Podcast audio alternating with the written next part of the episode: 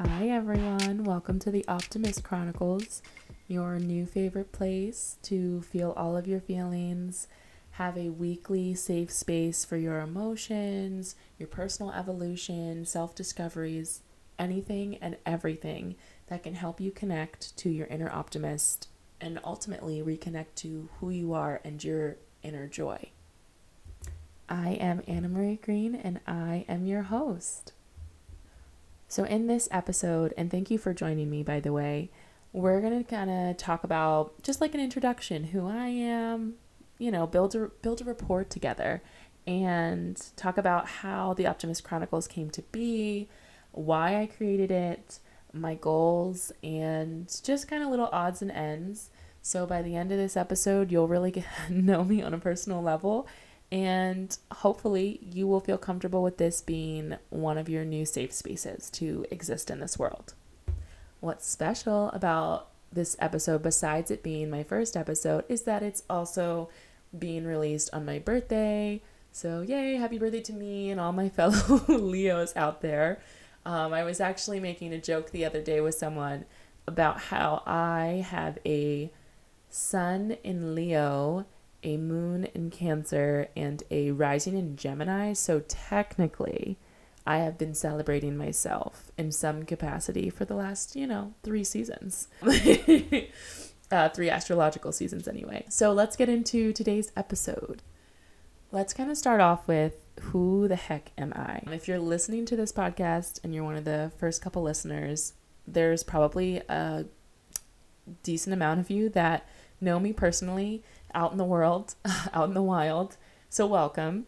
Um, I hope that you feel a little bit more connected to me in this, you know, space as well.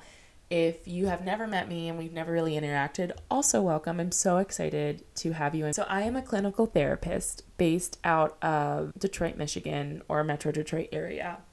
I have been working in therapy for the last two years you know, right smack dab in the pandemic was when I started. I went to the University of Pitt for grad school. I got my MSW. I went to this beautiful, wonderful little school in Western PA called St. Francis University for undergrad. My heart will, oh, that school will always have my heart because it was one of the most profound experiences for me and I made lifelong lifelong friends. So just a little blurb about my my undergraduate alma mater. So the Optimist Chronicles has been something that that I have wanted to create. Um, I've actually wanted to create a podcast since I was in grad school. I remember talking to one of my best friends and I was like, I just feel like I have a lot to share and I have a lot to say. I love talking to people and connecting with them. And I think that people would get a kick out of my life because it is just so unreal sometimes. Um, and at the time, I was I wanted to make a podcast, kind of just to share and create space for other single moms who were going to school or working full time, and just as like a kind of thing to make people laugh, make people feel connected, um, create community. But that never, I mean, obviously, that never got off the ground, um, or I never took it anywhere so about a year ago, I was kind of playing around with different things that I wanted out of my career in mental health as a therapist. Um, I knew that I wanted to eventually open up my own practice and make it my own because I always want to make things my own. And I had had a couple like title working titles for what I would have a pod what my podcast would be named.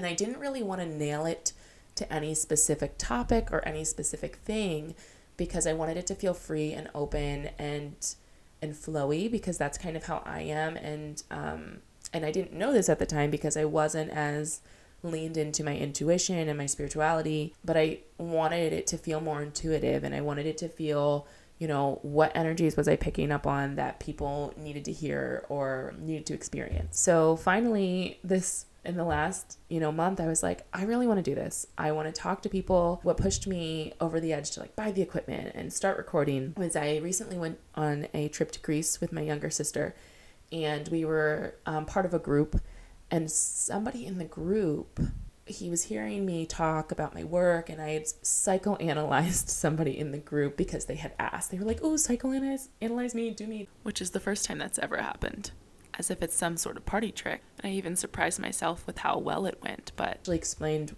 what she was experiencing through the anxiety languages, which I talk about in the next episode. Very excited. And as I was talking and explaining and breaking things down, or why her beha- why she was stuck in these behavior patterns, or and why she was feel struggling with these emotions, you know, he said, "I love hearing you talk. You you should start a podcast." And I was like, "That's really funny because I've always wanted to start a podcast." So here we are. So finally, this in the last you know month, I was like, "I really want to do this."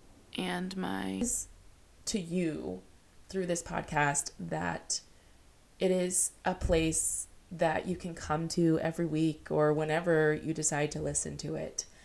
And you feel seen and valued. You laugh, you cry, maybe you even feel challenged a little bit.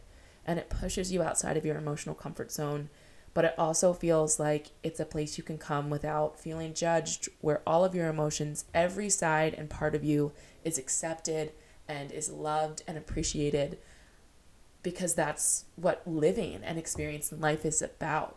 Every single part of you deserves to come to the table and be seated at the table and experience life. Even the parts of you that are like, no, this is bad, or I'm ashamed, or I'm guilty, or or I'm afraid, or and I don't want this people to know this, this, and this about me.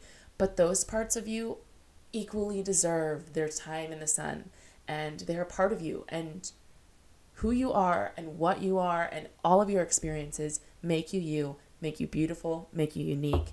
And I'm so excited to to meet all of you, um, to get feedback or you know hear how different episodes made you feel. I hope that it's all those things for you, and if it's not, that's okay.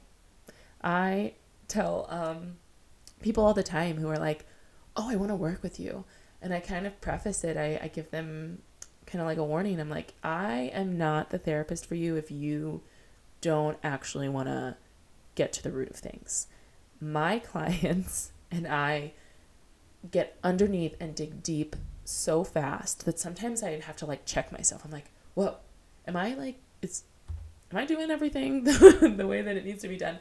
Um, but that's because I'm in my superpower. I am exactly where I'm supposed to be. And it has taken me a long time to admit what my natural talents are and how to use them for the greatest and highest good of everyone around me as well as myself. But yeah, so some of these things might make you uncomfortable and it might not be your style of, of working and, and getting to a new, you know, emotional health upgrade. But I, I do challenge my clients. I and I want to challenge you because part of living and experiencing life is actually facing yourself and actually facing your experiences so that you can come out on the other side. And I have helped dozens of people. I've worked with at least 100 clients, give or take more, in the last two years, totally transform and who they are and what their life looks like. I have so many clients I'm so, so proud of where, you know, now they're down to, we were seeing each other twice a week, once a week, and now they're down to like once a month it's been great. I recently launched a coaching program because I realized that there were some elements of therapy that I didn't really love and didn't feel fully aligned with me and I wanted to have a be able to have a deeper connection with my clients. So I've actually started to move um, out of the you know direct therapy um, space and into this holding a deep container for individuals to make these deep emotional upgrades, whatever that looks like for them, and to uncover different parts of themselves, reconnect with themselves, understand who they are, why things are happening. And so I've created coaching program as well as there's two other offerings that I have, but it's all around embracing these past experiences to understand why our lives look the way that they do now, why we feel unsettled or anxious or depressed. Those feelings are opportunities for us to journey back to ourselves. Anxiety is about a disconnect from ourselves, and depression is about unexpressed anger that we turn inwards towards ourselves. And it's obviously a little bit more complex with each person in each situation, but generally that is what I see. And that is what my clients' experiences have been. And so when we work together, we focus on meeting yourself wherever you're at. So if you had an intense emotional events, I call them IEEs instead of trauma, because trauma can look different for everyone. If you have an IEE, you know, when you're seven or eight, that made you suppress who you were and you're carrying that emotion as a or, as a way of like survival. You know you can't and you're suppressing who you are on the inside because of this event. In that emotion in that area especially if it was something like that physically happened you're still that age. You're processing emotions you're experiencing life in that place it's stuck and it it holds you back. It can make you feel all kinds of things. Long story short i don't want to go on a tangent here. My clients go through you know these these upgrades very like quickly. That's why i have a nine month container. You know some people are in therapy for years. I've had people who are like i was in therapy for six seven years and i have never made these kinds of changes until we started working together. And the person I'm specifically thinking of, she seeing changes and experiencing life totally different after like four or five months. So even listening to this, you know, it could create a lot of changes for you, and I'm so excited. So if it does, absolutely reach out. I'm so I love hearing people's stories and and helping you wherever I can. So now I kind of want to dive into a little bit more about me instead of just my work and kind of what brought me to therapy because if you know me from college or high school, this was not a part of my 10 year plan. And yes, I was one of those people who had a whole like 10 year plan where I was going to be, what I was going to do. I gave myself some options like, you know, I could go to to UPenn for grad school or go to Trinity in Ireland for grad school. Mm, what I had planned for myself looked totally different. I did not want to touch therapy or clinical mental health work with a nine foot rod. It was mental health and clinical practice was really scary for me. Uh, I didn't feel that I had the bandwidth to deal with helping people through these really traumatic things without getting my own feelings in it. Essentially, I was like, you know, I guess part of me saw my complete lack of boundaries um, with other people and was like, oh, yeah, no, you can't do that. And I remember college professors being like, you have this natural ability. We had these scene practicums and you had to, they were pass fail. So you either passed them or you didn't. And if you did not pass them, you could not graduate with a BSW. And I remember not studying and not being worried about it. Like, until like right before I went in and I saw that my my classmates were so stressed and so anxious and they were like, "Oh my god. Oh my god, I can't I can't believe we have to do this." Like they were doubting themselves and I'm very sensitive to other people's emotions. I pick them up and a lot of times sometimes almost like magnify them. And I think it's one of the reasons, you know, that helps me with therapy is that it helps me to really understand the depths of stuff. But I I walked in there and I I just I just flowed. I knew exactly what to do and body language, tone, questions, which direction. And it was weird because you have this panel watching you and judging everything your body language, your eye contact, the tone, which order you're addressing the issues. Because for a generalist social worker, you view everyone as a system. So if someone comes in, they're like, I'm an alcoholic and I don't have a job and I, you know, I don't have my kids or you know you you treat the whole family system um, and you also you know you make recommendations based off of the system issues. Um, and i was one of two students who got outstanding um, score like and i forget if that's like a perfect score but afterwards the panel was just like you are so good. You know you can tell that you're deeply listening and that you care and and it's just a natural thing for you. And i was like oh thank you. I have no intention of doing this after i leave after i leave this school after i get my degree. I'm, I'm gonna go i wanted to do macro social work. Um, specifically i wanted to bring my little social work my, my social work mindset and work ethic into corporate america and help corporations change so that there could be a little bit more love and humanistic views to things as opposed to just being, you know, money hungry, they um systems and I remember my my big thing was like you can make money and do good and change the world and and help benefit everyone around you. And I still was that was my thing up until 2020 after I graduated grad school, but a lot changed for me um starting in 2017. So this is uh I get that was probably the first big thing in this personal transformation and what brought me to my breaking point in 2020 where I had this huge emotional breakdown and I didn't know who I was. I didn't know what I wanted.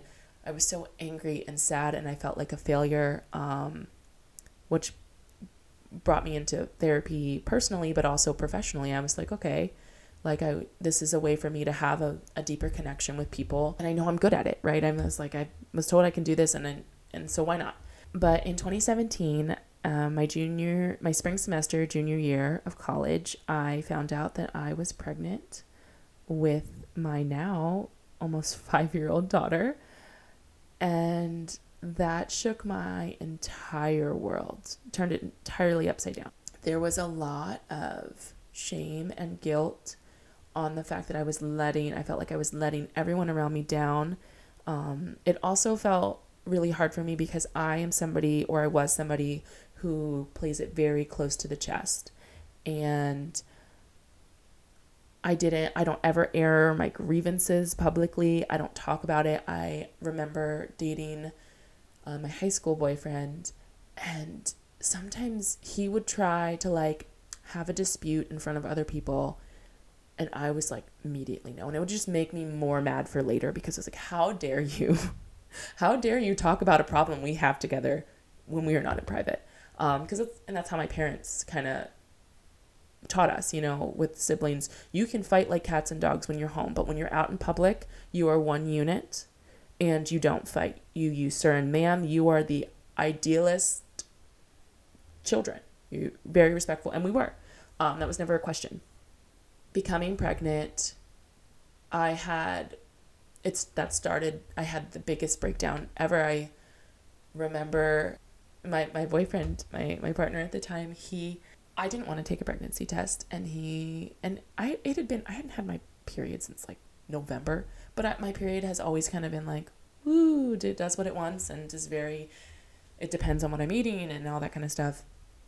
And it was after the first week of classes, so we'd gotten through the first week, and for whatever reason, around New Year's, I was just like, hey, I'm not gonna drink until like spring break this year. It's like I want to kind of be healthy. I want to. I don't want to feel like I have to be drunk all the time. So I'm just not gonna drink at all.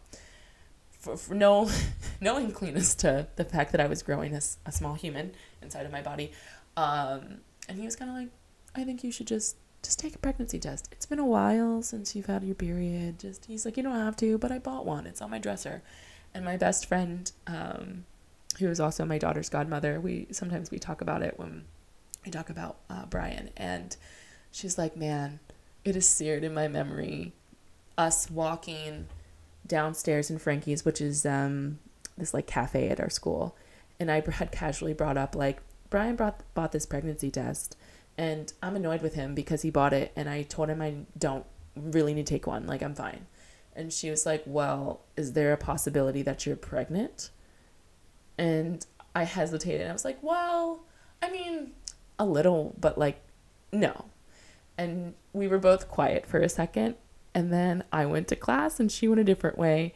And the next time that we interacted was when she was in class and I had just taken a pregnancy test. And I remember reading the instructions and it was like, wait two minutes for the result.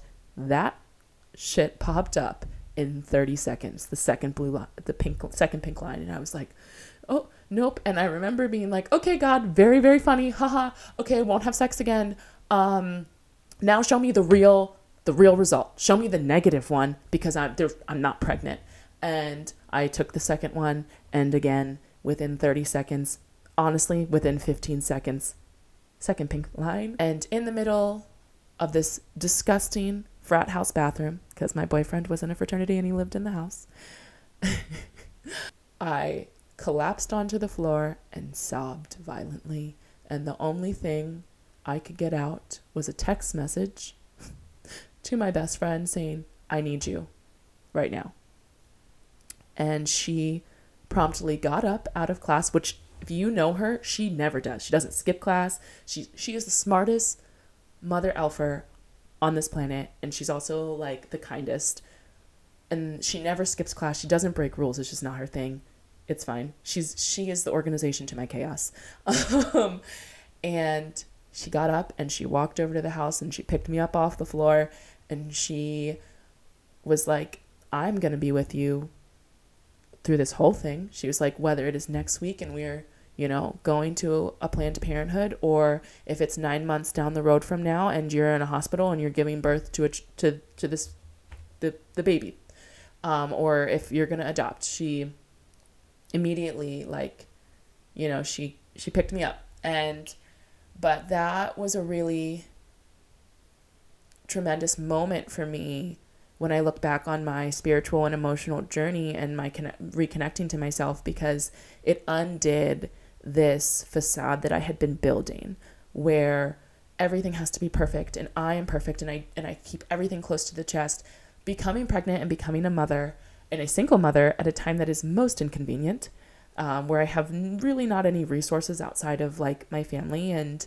um, and I still have to finish school and and all this stuff it I had to ask for help I had to reach out to others I had to push myself to be more emotionally vulnerable and open with people, which is something I did not do. I was v- very cold. Like, as much as I've always been a sensitive person, I was a very cold person. I, if I didn't like the way something was, I would cut the relationship off or I would, um, I just was really hard to get close to. So props to my best friends, um, Sarah and Anna, and my, um, and my partner at the time, Brian, um, who's he's passed now, but I was not an easy person to to get along with and I had lots of other really close friends in, in school who are were just very patient with me.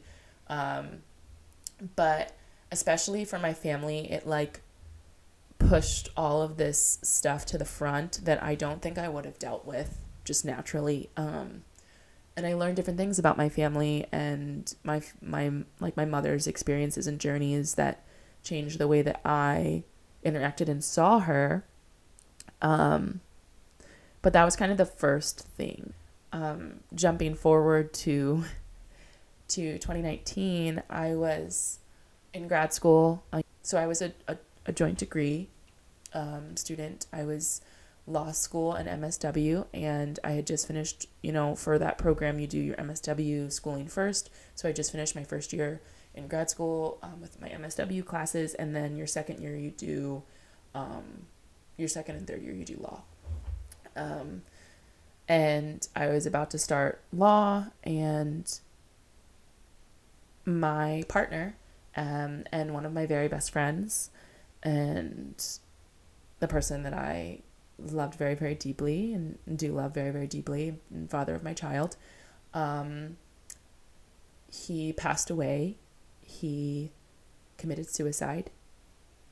And it was really, it's still very hard, but it was very, very hard um, for me because he was, I mean, because it is a hard thing for anyone to experience. Um, but from my own personal experience and and my perspective, um, he was the first person that I ever let in so deeply. Um, the next was, you know, my best friends in college. Um, but he was the first person that I let know me and who I felt actually saw me underneath. He could just tell. He could tell the bullshit front that I would put up for everyone else, and he didn't buy it ever. He was and he was so sarcastic about it. He was he was he drove me crazy in the best possible way and i loved that he challenged me and i loved that he saw me and accepted me and just was the most patient human being on the face of this planet. Um, and god we were so young um, when, when we got pregnant and he also loved very very deeply and he adored our daughter. Um, but he had so much so many things going on mentally that he didn't share with any of us. Um, and so it was a surprise. Um, I had just learned, and I think that first year of my daughter's life, um, I just learned how how much he I was starting to learn how much he was struggling and I God that broke me for a really long time. Um, his death broke me um, or I guess relatively not a really long time but it felt like a really long time for me because grief is like this tunnel that you know that there's a light because other people survive it and you hear stories of other people surviving it but you just can't see the light and you're just overcome with these waves. You feel like you're constantly drowning. And I was so angry. Oh God, I was so angry with him. Um, with him, with me. Know, so that was the next event, major event that I was, and all of these events while I'm experiencing them, I'm pushing them back inside myself. I'm like, okay, yeah, this is just, here's just another notch on your belt in the sense of like traumas you've experienced that will make you more impressive when you get to the top of whatever work ladder that you're climbing.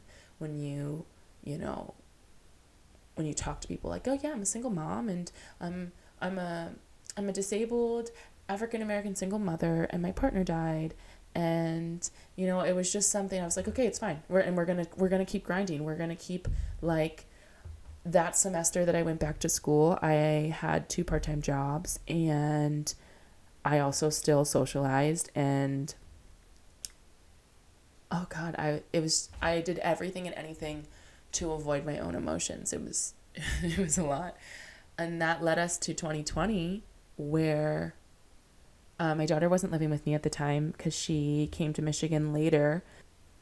And I had had like these career issues and and obstacles and I was struggling with my own identity, struggling with who I was.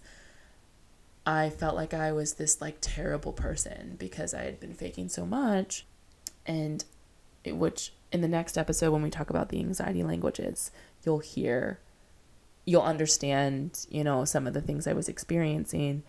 But I truly, I just, I broke down. I remember there was like a month and a half where I was just sobbing on the floor of my shower. Um, and kind of like, why am I here? Like, why my daughter deserves better. You know, my family deserves better. I what do I even contribute? Like just questioning every aspect of my of who I am and my existence and just really confused and angry with God. I was also confused cuz I was opening up spiritually in different ways and I and I had been for since since I had Scarlet, Um, but it was that was my breaking point. Um, and I also discovered um, a childhood trauma that had been locked away in my in my uh, my cranium um, my whole life um, that also explained various things for me later on in life and my and some of my current behaviors and my um, my trust issues and all that kind of stuff and when I when I'm ready I'll talk a little bit more in depth about that probably in a, in a later episode but that led me into I wanted to connect with people. I wanted to I wanted to to find myself. Um and I and I did. I I took some time and I started rebuilding and I started seeing a therapist and I did took all of these steps. Um the same kind of steps that I help my clients you know, my clients do and, and reach. My emotional evolution came from these these pain points and I they forced me, you know, suppressing them, the build up eventually forced me to have to face them and have to face who I am and who and who I actually wanted to be the person that I've been hiding for my entire life because of various traumas because of various things. And so that's a little bit of how I got into this field, into this work. So my healing journey took, you know, about four to five years if we're starting from 2017. And my goal with working with people is that I don't ever want anyone to have to to have to take the long road in which I did where you're still you know okay you have one big event one big IEE and then you're like okay no no no I can still go back to business as usual I can still go back to working and grinding and letting other people define who I am and, and what success looks like and and then just wait for another big one until you eventually hit a breaking point and you cannot function. I don't want you to have to experience that. So, sharing my journey and using what I learned about myself and how I came out of my my my breakdown and I and learning about what my superpowers are and how I can help people, you know, how I can distract not distract them, but disrupt the patterns and help you reconnect with joy that's really why I'm here. That's what lights me up. That's what I love to do when somebody tells me like, "Oh my god, that's me." Like that's you got it. You like I don't understand how you know, I wasn't seeing this and how you did see this, but this that's a thing. I get so excited because that is half the battle is just seeing and under and uh, and then being able to understand from there so that you can make moves that are aligned with what you need. To give you guys some of the game plan of what these episodes are kind of going to look like or what we're going to talk about. So as i mentioned a little bit earlier episode 2 i already have planned out but that one is going to be about anxiety and its languages and i'm very very excited. But most of the time so these episodes are really going to be about anything and everything that i feel is going to help you connect to or could help you connect to inner joy your inner optimist that cheerleader that is buried inside of you that we've had our whole lives but society and our life events and our environments suppress it. But that little cheerleader that sees all of your potential and everything that you can accomplish and just loves you so much and just wants to shower you with love and positivity that you have not connected with in years. Yeah, we want that little cheerleader, that optimist to come out because that is what's going to help you help you live and experience life. If you don't aren't connected with that inner optimist, you're not connected to your inner joy and who you are, you're not living. You're just floating and and that sounds like a silly um a silly analogy but living life experiencing life is about experiencing your emotions having your emotions feeling them. What are they trying to tell you? What are they trying to teach you? That is how our soul communicates with us. And it is a beautiful thing if we let it happen. It can get it can get messy, it can get uncomfortable, but that is okay. You know, we talk about wanting to experience happiness and like everyone is like, "Oh no, I just want to just want to be happy. I just want to do this. I just want to do that." But we're not actually taking the time to understand what happiness looks like for us. It's not going to look the same. It's not necessarily a house with a dog or, you know, a partner and a house and a dog and kids. It's going to look different for everyone. And if we're not letting our emotions lead us, then we're never going to experience happiness. You can't experience happiness without experiencing other emotions. It's not natural, it's not plausible You'll hear me say this a ton on this podcast. Compartmentalizing your emotions is not a thing. You can try. It might it might suppress what you want to suppress, but what ends up happening is that numbness will just leak on over everywhere else or whatever it is. If it's numbness, if it's, you know, you just want to process anger instead of sadness and vulnerability, that anger is going to spread out to all the other sectors and it's going to make it really hard to feel happiness and joy because you're only letting yourself feel these very specific things. On to more lighthearted things um, for the end part of this podcast episode. I, like I said earlier, I'm a Leo sun. I'm a Cancer moon. I'm a Gemini rising.